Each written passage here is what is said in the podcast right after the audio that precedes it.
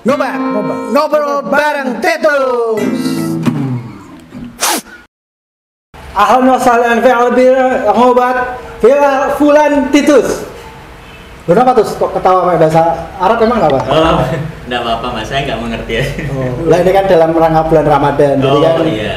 Identik dengan yang Arab-Araban. Oh, iya. saya opening pakai Arab. Oh iya iya, makasih. Nggak apa-apa kan? Nggak apa-apa nggak apa-apa. Kamu kalau mau opening pakai Toleransi bahasa. Ibrani ya, nggak apa-apa juga. Mau pakai bahasa Thailand, Myanmar kan bebas. Oh iya. Bebas. Ya di sini kita ada dalam acara ngobat ngobrol bareng Titus. Nah, sini saya ada Reza, ada Taufik, ada Titus. Gimana? Puasanya kuat nggak hari ini? Wah kuat loh. Alhamdulillah ya. Kira-kira kalau Mas Caca ada yang bolong atau enggak ini? Belum. Alhamdulillah full. Alhamdulillah tiap tahun. Sejak saya aktif balik sih puasa saya selalu full sih. Oh sama berarti. Nah ngomongin puasa nih, kan paling nyambung ya kita ngomongin ujian sim. Kok bisa di mana kayak tadi? Loh, SIM itu kan wajib dalam berkendara. Oh, iya. Puasa itu juga kewajiban Oh iya, seorang oh iya iya, iya. masuk akal. Jadi kan cocok. Iya betul. Kewajiban punya SIM salah satunya ujian. Oh iya. Ada ujian tertulis, ada ujian prakteknya. Makanya nyambung. Iya toh? Iya yang punya betul. Betul. Selamat datang di Ngobat, ngobrol bareng Titus. Ya, di segmen perdana kali ini kami pengen bahas soal ujian SIM nih guys.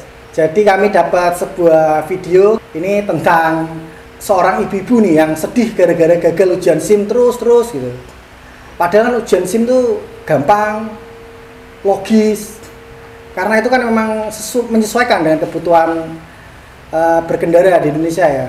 dua kali gagal Nah, ujian ini nih, praktik videonya nih. C untuk sepeda motor. Seorang Sampai nangis wanita loh. menangis histeris. Polisi akhirnya mengizinkan wanita itu mengulang ujian praktek hingga lulus dan mengantongi SIM C impiannya. Babin aja mbak, lebih cepet. Langsung ke Babin aja mbak. Wanita ini menangis histeris di halaman parkir Satpas Colombo, Surabaya, Jawa Timur lantaran ia gagal terus dalam ujian praktik SIM C yang dijalaninya. Tangisan histeris itu kemudian menyita perhatian petugas dan menanyakan masalah apa yang sedang dihadapinya. Kepada petugas, wanita bernama Yaroh, warga Kutisari Utara, Surabaya ini mengaku lelah karena sudah dua kali gagal dalam ujian praktik SIM C. Mendengar keluhan ini, polisi pun akhirnya meminta Yaroh melakukan ujian praktik ulang untuk ketiga kalinya dan meluluskannya. Jadi gimana terus? Soal ujian SIM yang sampai gagal berkali-kali terus tuh masuk akal dah itu sebenarnya. Eh, ya sebenarnya kalau kita lihat kegagalan itu menjadi suatu ketakutan tersendiri ya bagi manusia karena kegagalan dapat memutuskan suatu harapan semangat untuk mencoba kembali maka perlu kiranya eh, ditinjau ulang ya mengenai ujian SIM agar jangan sampai itu membebani masyarakat dan jangan sampai masyarakat acuh tak acuh eh, dalam eh, memenuhi syarat administrasi berkendara. Tapi kan ujian SIM tuh sebenarnya memang tesnya tuh kayak gitu gak sih? Apa itu sudah diatur negara atau memang itu balik lagi ke penyelenggara yang mengadakan tes itu kreativitas mereka sendiri atau gimana tuh? Tentu penyelenggara itu mempunyai dasar dalam menyelenggarakan eh, apa syarat administrasi untuk Berarti kan SIM. ya, ujian itu kan nggak ngasal kan, nggak Iya, mungkin asal mata biar Nah, pasti karena sengaja gagal kan nggak mungkin toh. ya karena eh, di sini kan lembaga kepolisian kan eh, representasi dari kehadiran negara untuk warga negara yang ingin Hmm. membutuhkan administrasi berkendara. Maka punya dasar mereka untuk Apa itu? mengatakan Kalau boleh tahu dasarnya. Eh, peraturan Kapolri nomor 9 oh tahun iya, aku tahu tuh, 2012 iya iya. tentang surat izin mengemudi. Ya, dulu aku belajarnya dari situ soalnya waktu ujian SIM. Oh, Soalnya dulu aku punya pengalaman ujian SIM kan gagal juga ya. Akhirnya aku cari tahu nih, oh ada ternyata aturannya. Aku belajar di rumah, jadi sebelum tes tuh aku tiap hari latihan. oh. Aku susun karena kan di lampirannya tuh detail tuh, tinggi konnya berapa, jarak jalannya berapa. Ya. Karena aku pengen lulus. Oh iya. Oh Jadi- berarti di peraturan itu tuh ada bentuk Ada. jalan ujiannya. Ada. Jadi di peraturan tuh ada tuh bentuk angka 8, ketinggiannya. Coba ya, mungkin sambil saya buka ya. Biar pada tahu nih. Itu belajar dulu aku, aku bikin di rumah pakai kaleng gitu. Jadi nggak asal datang karena aku tahu itu pasti susah banget itu. Oh. Ya kayak orang ujian sekolah kan juga sebelum belajar dulu Ya, masa ya, ada, datang daftar ujian ujian lulus Nah, Betul, betul, harus betul. belajar nih Iya, tapi iya. kalau di peraturan itu yang Mas Titus tahu itu ada nggak batas waktu berapa lama ujian berapa, berapa kali gagal misalnya Iya. tiga kali atau Ada. sepuluh kali boleh apa Ada. Jadi ketika eh, satu kali ujian itu ada dua kali kesempatan untuk mencoba kembali. Ketika dia gagal, maka seminggu kemudian baru dicoba lagi dua kali lagi. Apabila gagal lagi, dicoba 14 hari kemudian. Jadi space waktu yang disiapkan itu adalah untuk masyarakat belajar agar bisa menguasai medan saat ujian SIM. Nah ini di lampirannya ada nih di perkap tadi ya, mungkin nanti bisa ditayangin. Ini jelas nih, uji slalom atau zigzag maju mundur. Terus yang angka 8. Nah ini ketinggian kurnya ada juga nih. Ketinggiannya 40 cm, warna atasnya putih, bawahnya apa ini nggak jelas di sana. Oh hitam, diameternya 15 cm. Nah, ini kan bisa bikin dulu nih netizen di rumah sebelum ujian. Jadi latihan dulu di rumah, nanti dibikin nih ada contohnya nih angka 8. Ada semua di sini. Jadi memang ujian SIM tuh ya tidak susah harusnya. Semua bisa pelajari. Ada ujian tertulisnya ya kalau salah ya. Ada ada. Ya, dulu Ada. saya ada sih. Ada. Mas tapi kalau tiga kali ujian gagal lagi gimana tuh Mas Titus? itu di dari kepolisian akan menerbitkan surat tidak lulus ujian Hmm. Arti- artinya mereka memang tidak memenuhi syarat berarti blacklist gitu aja ya bukan bukan blacklist tapi bisa mencoba kembali nanti Oh iya ini gagalnya nih, nih ada nih. C. Uji membentuk angka 8, menjalankan sepeda motor dalam lingkaran tiga kali, membentuk angka 8, mengikuti petunjuk arah, tidak berhenti, dan kaki tidak menginjak lapangan, serta jari-jari tangan tidak menarik kopling sama rem. Ini gampang itu loh, gampang ya mas Yose? gampang hitung. karena Tapi masih kalau kakinya turun, nggak boleh. Oh, nggak boleh ya itu tadi bilang Pak Polisi bilang kalau ini nanti diberi kesempatan tiga kali nanti akan diluluskan berarti Iya. ujiannya gimana itu nggak sesuai peraturan atau berarti Iya, nanti kalau di jalan dia membahayakan gimana? Misalnya ada kondisi jalanannya berlubang semua, dia harus zigzag gitu, kakinya nggak boleh turun. Karena kalau kakinya turun, misalnya gigit buaya atau apa, kasihan ibu-ibunya nanti. Oh, iya. Kalau diizinkan berkendara. Iya. Kan tujuannya kan ada pasti itu kan. Iya, makanya tadi melalui video tadi kalau kita lihat eh, kepolisian membuat suatu diskresi ya. Ketika tiga kali eh, mencoba ternyata gagal, maka di situ diloloskan saja. Ya mungkin itu nanti kepolisian berhak, Berhak, ya? pu- punya wewenang, bukan berhak ya, mempunyai wewenang untuk mengadakan suatu diskresi. apa itu diskresi Mas? Diskresi itu kebijakan yang dibuat dalam suatu wewenang.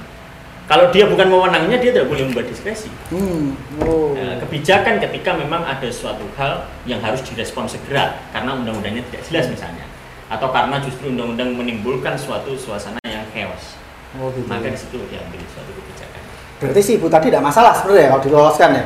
ya nggak masalah kalau memang itu diskresi dari kepolisian Lah nanti kalau dia menemui situasi jalan yang mengharuskan dia untuk lihai ya itu zigzag. zigzag gitu tapi Soal- dia ternyata diloloskan Nah, itu kan membahayakan diri dia sendiri sebenarnya. iya tapi kan kalau itu waktu dalam ujian Ya. kalau realitanya ya tergantung sebuah realita itu kan lebih luas daripada apa yang diatur dalam undang-undang sehingga tidak mungkin semua undang-undang bisa mengakomodir kebutuhan yang ada di realita realita terlalu luas Iya sih, karena realita jalan di Indonesia juga ada, sih yang kayak gitu sih. Hingga ada sih. Halus semua kan jalan di Halus Indonesia. semua, ya, jalan. semua. Apalagi Iya. dalam Idul Fitri kan pasti kan Nah, ya, ah, dihalusin langsung semua. dihalusi semua. Wah, ya. APBD kita banyak loh buat bangun jalan loh. Oh iya ya. Kan kepala daerah kan integritasnya tinggi, pasti khusus untuk jalan itu. Oh iya. Nggak mungkin ada jalan lubang-lubang kayak gitu. Tidak mungkin ya. itu. Jadi sebenarnya ujian SIM nggak harus kayak gitu ya sebenarnya ya, di Indonesia ya, ya. ya nggak harus, tapi untuk melatih yang namanya kewaspadaan, ketelitian dalam berkendara, Hmm. was-was itu kan perlu. Maka di dalam uh, Perkap nomor 9 tahun 2012 itu menyatakan bahwa harus ada kesehatan jasmani dan rohani. Hmm. Kesehatan rohani di sini adalah pengendalian diri, Hmm. stabilitas emosi. Iya. Itu keteraturan diri itu ada diatur itu. Jadi memang sisi rohani itu tetap ditonjolkan meskipun itu di dalam mengendara. berarti orang stres nggak bisa dapat SIM Ya nggak bisa, harus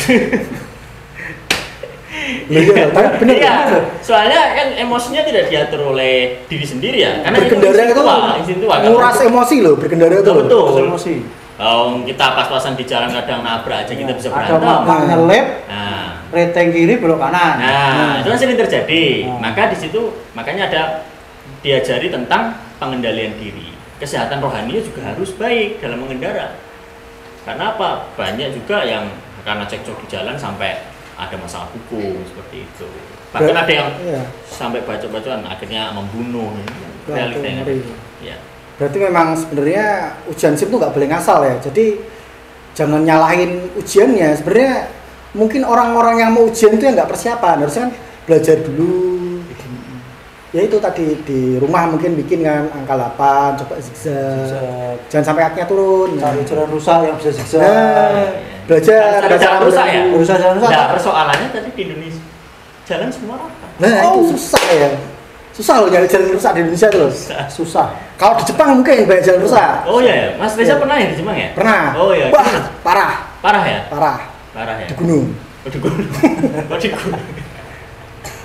Iya. Ya sebenarnya kalau kita mau seperti yang kata Mas Reza tapi tadi kan Mas Reza mengatakan bahwa bisa belajar di rumah segala macam. Iya. Tetapi yang jadi persoalan kan sekarang mobilitas masyarakat Hmm. mempunyai kesibukan sendiri-sendiri ya. Ya, Ada yang cari duit sampai lembur, ya. itu mereka eh, tidak mempunyai waktu untuk menyisihkan waktu untuk latihan sing seperti itu. Gitu. Jadi itu persoalannya yang cukup harus diberi perhatian. Kan banyak nih, bahkan ada sampai orang tua sampai nggak pulang berhari-hari hanya untuk kerja menghidupi anaknya. Atau mungkin kita bisa ya kayak ke kantor polisi gitu ke bagian lantas tentunya ya minta tolong.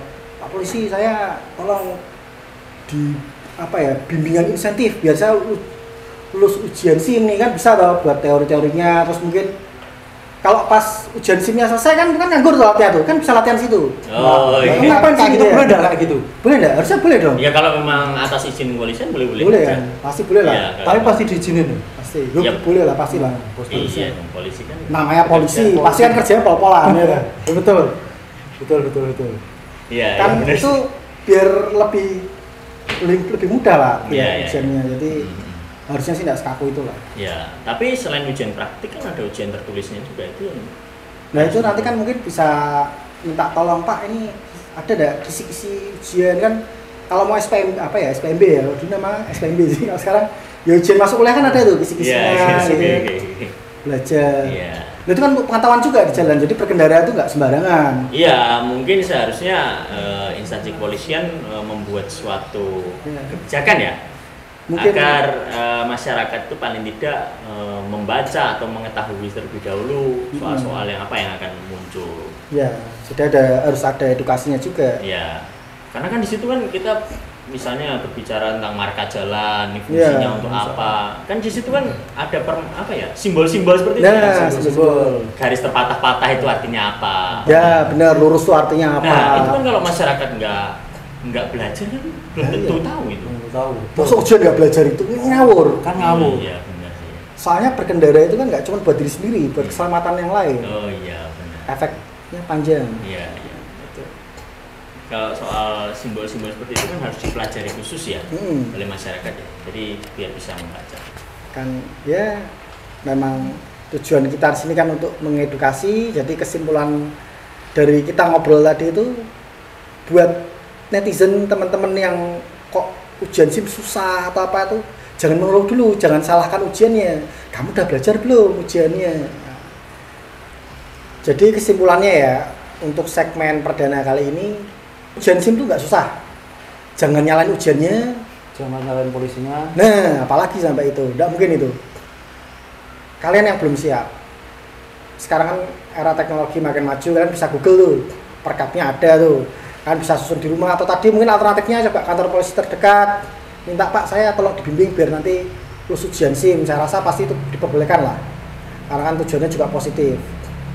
Jadi eh, tetap harus dipersiapkan dulu ujiannya karena itu penting nanti dalam berkendara itu kan nggak cuma memperhatikan keselamatan diri sendiri tapi juga pengendara yang lainnya gitu nggak ngasal lah ujiannya nanti Ya, tapi sahabat teman Pancasila yang jadi persoalan tadi ya, ini juga menambah kesimpulan bahwa eh, tidak setiap orang itu bisa menyediakan waktu khusus untuk eh, mempelajari eh, ujian SIM agar dapat lolos karena mereka mempunyai kesibukan tersendiri, bahkan mobilitas masyarakat sekarang semakin tinggi sehingga perhatian khusus untuk eh, latihan ujian SIM ini agak kurang bagi mereka karena ada preferensi lain atau kebutuhan lain yang harus mereka eh, beri perhatian lebih.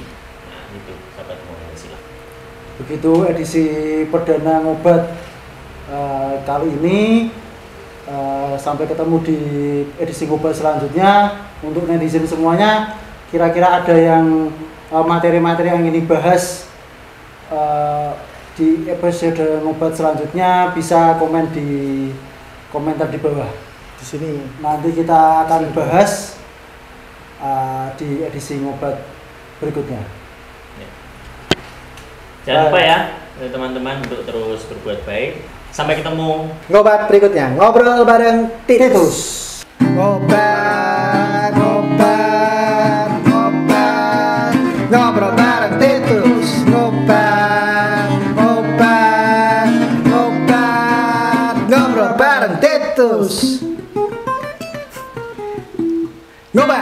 ngobat, ngobrol